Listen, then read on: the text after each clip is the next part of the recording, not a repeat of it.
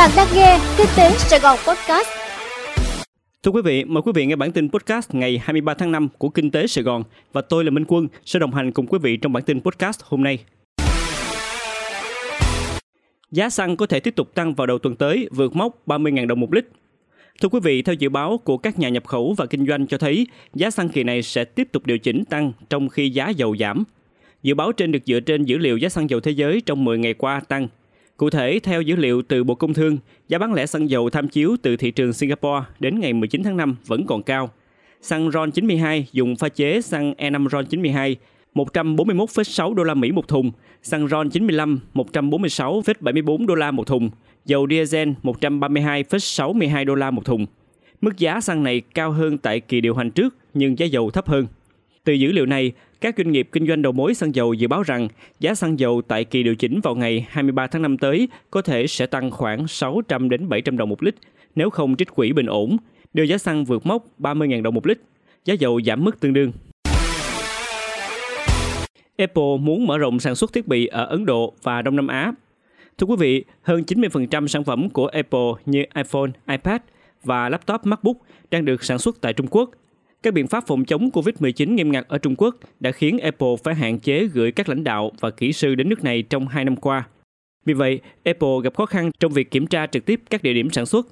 Các nguồn tin cho biết Ấn Độ và Việt Nam vốn đã là những điểm nhỏ trong mạng lưới sản xuất toàn cầu của Apple, nằm trong số những nước được Apple ưu tiên chọn làm sự lựa chọn thay thế cho một phần hoạt động sản xuất ở Trung Quốc.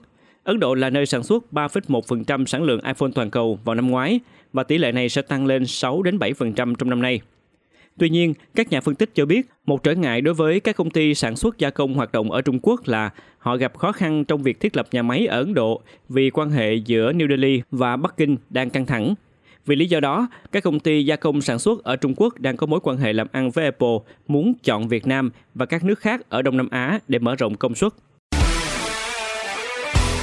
FLC chuẩn bị bầu bổ sung hai thành viên hội đồng quản trị Thưa quý vị, công ty cổ phần tập đoàn FLC tổ chức cuộc họp đại hội đồng cổ đông bất thường để bổ sung hai thành viên vào hội đồng quản trị, trong đó có một thành viên độc lập vào ngày 10 tháng 6.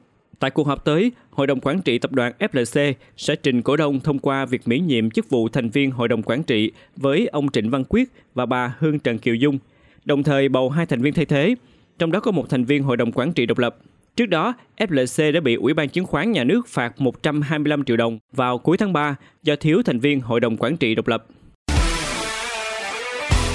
Ô tô sản xuất và lắp ráp trong nước được gia hạn nộp thuế tiêu thụ đặc biệt. Thưa quý vị, ngày 21 tháng 5, Chính phủ ban hành nghị định gia hạn thời hạn nộp thuế tiêu thụ đặc biệt đối với ô tô sản xuất hoặc lắp ráp trong nước. Từ năm 2020, đây là lần thứ ba thuế tiêu thụ đặc biệt với ô tô sản xuất lắp ráp trong nước được gia hạn – và lần gia hạn này có thể lên tổng mức khoảng 20.000 tỷ đồng. Theo Nghị định 32 năm 2022 của Chính phủ, Chính phủ gia hạn thời hạn nộp thuế đối với số thuế tiêu thụ đặc biệt phải nộp phát sinh của kỳ tính thuế tháng 6, tháng 7, tháng 8 và tháng 9 năm 2022 đối với ô tô sản xuất hoặc lắp ráp trong nước.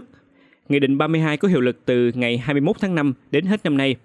Sau thời gian gia hạn, việc nộp loại thuế này theo quy định hiện hành. Quý vị vừa nghe xong bản tin podcast của Kinh tế Sài Gòn. Hẹn gặp lại quý vị trong bản tin ngày mai.